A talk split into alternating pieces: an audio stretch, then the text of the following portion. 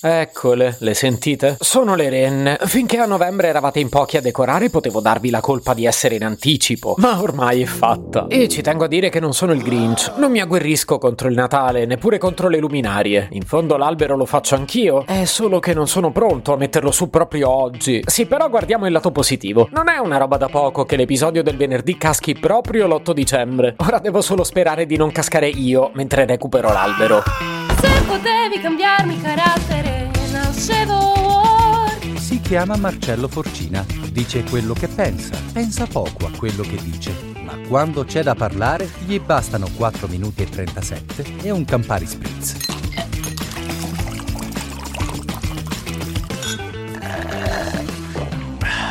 Oh, oh, no! L'atmosfera natalizia un po' friccicherella che sto mettendo su non migliorerà il tono di questo episodio, perché di base sono depresso. È l'effetto che mi fa sto periodo. E quando sono giù di corda io divento parecchio riflessivo. E per riflessivo intendo filosofico e pedante. Voglio dire, non ho neanche iniziato a fare i regali di Natale. In più c'è sempre la famiglia, i chiusoni da prevedere per finire il lavoro, i gruppi WhatsApp su Capodanno, la dieta che rimando da mesi dopo l'estate, la furia di aperitivi che devo fare necessariamente con tutti i gruppi di amici prima che arrivino le vacanze e le vacanze. Parliamone. Ma quali vacanze? 25, 26, primo e 6 gennaio che casca pure di sabato, quindi tre rossi di calendario 3. Le vacanze. Ma come vi viene di chiamarle vacanze? Roba che io l'ultima volta che ho vissuto le vacanze di Natale ero alle superiori. C'eravamo io, Adamo, Eva e i dinosauri. E sì, è passato un po' di tempo. E questa dolorosa realtà si aggiunge a tutta la lista di paturnie che vi ho fatto poco fa. Perciò credo di essere giustificato per essere depresso e quindi per ammorbarvi con i miei ragionamenti filosofici. Prendiamo spunto dall'albero che state addobbando. È un dato di fatto. Per quanto vi siate impegnati un anno prima a metterlo nel posto corretto,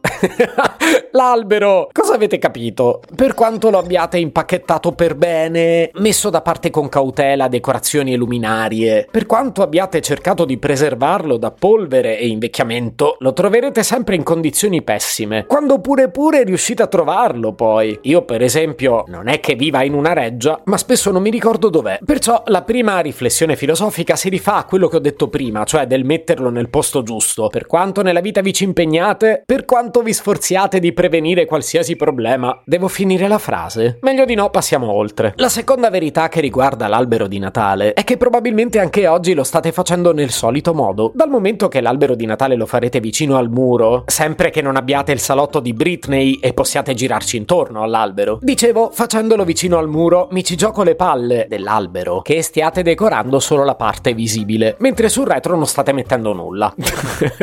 Ho detto anche questo. Che episodio surreale. E devo dirlo, la scelta di decorarlo esclusivamente sul davanti non è un errore. Il resto chi volete che lo veda? Il muro? Infatti il pippone non riguarda l'albero, riguarda le nostre vite. Pensate che stia per dirvi che badiamo troppo alle apparenze e dovremmo preoccuparci solo della sostanza? no, no, io volevo incoraggiarvi a lasciar perdere. Tipo, oggi ho mangiato un cornetto alla crema, però non mi ha visto nessuno. Non vedo errori. Siamo pronti per l'ultima grande verità di oggi. Il mio albero, e non so se è solo il mio, ha più fascino nelle decorazioni che nei regali sotto. Un po' perché ne faccio sempre meno, un po' perché, beh, diciamoci la verità, molti sono solo pensierini. Mentre ricordo benissimo che quando ero bambino, eh, quella roba che stava lì sotto l'albero, ma che meraviglia che era. Diciamolo, i regali che ci metti non c'entrano nulla, è il tuo stato d'animo che fa la differenza. Oppure la presenza della mia agenda che trovate in vendita su Amazon. Vi costa meno di 10 euro. Link nella descrizione dell'episodio. Ciao! Se potevi cambiarmi il carattere, nascevo Ward.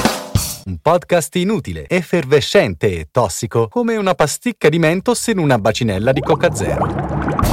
Questa serie è disponibile su tutte le principali piattaforme di podcast: Spotify, Apple Podcast, Google Podcast, Spreaker, Amazon Music e a breve anche sul citofono di casa tua. Stelline, recensioni e follow sono molto graditi. Per due chiacchiere con Marcello e aggiornamenti sui prossimi inutili episodi, segui il canale Instagram chiocciola Nascevo World oppure cerca su Telegram l'account chiocciola Marcellogram.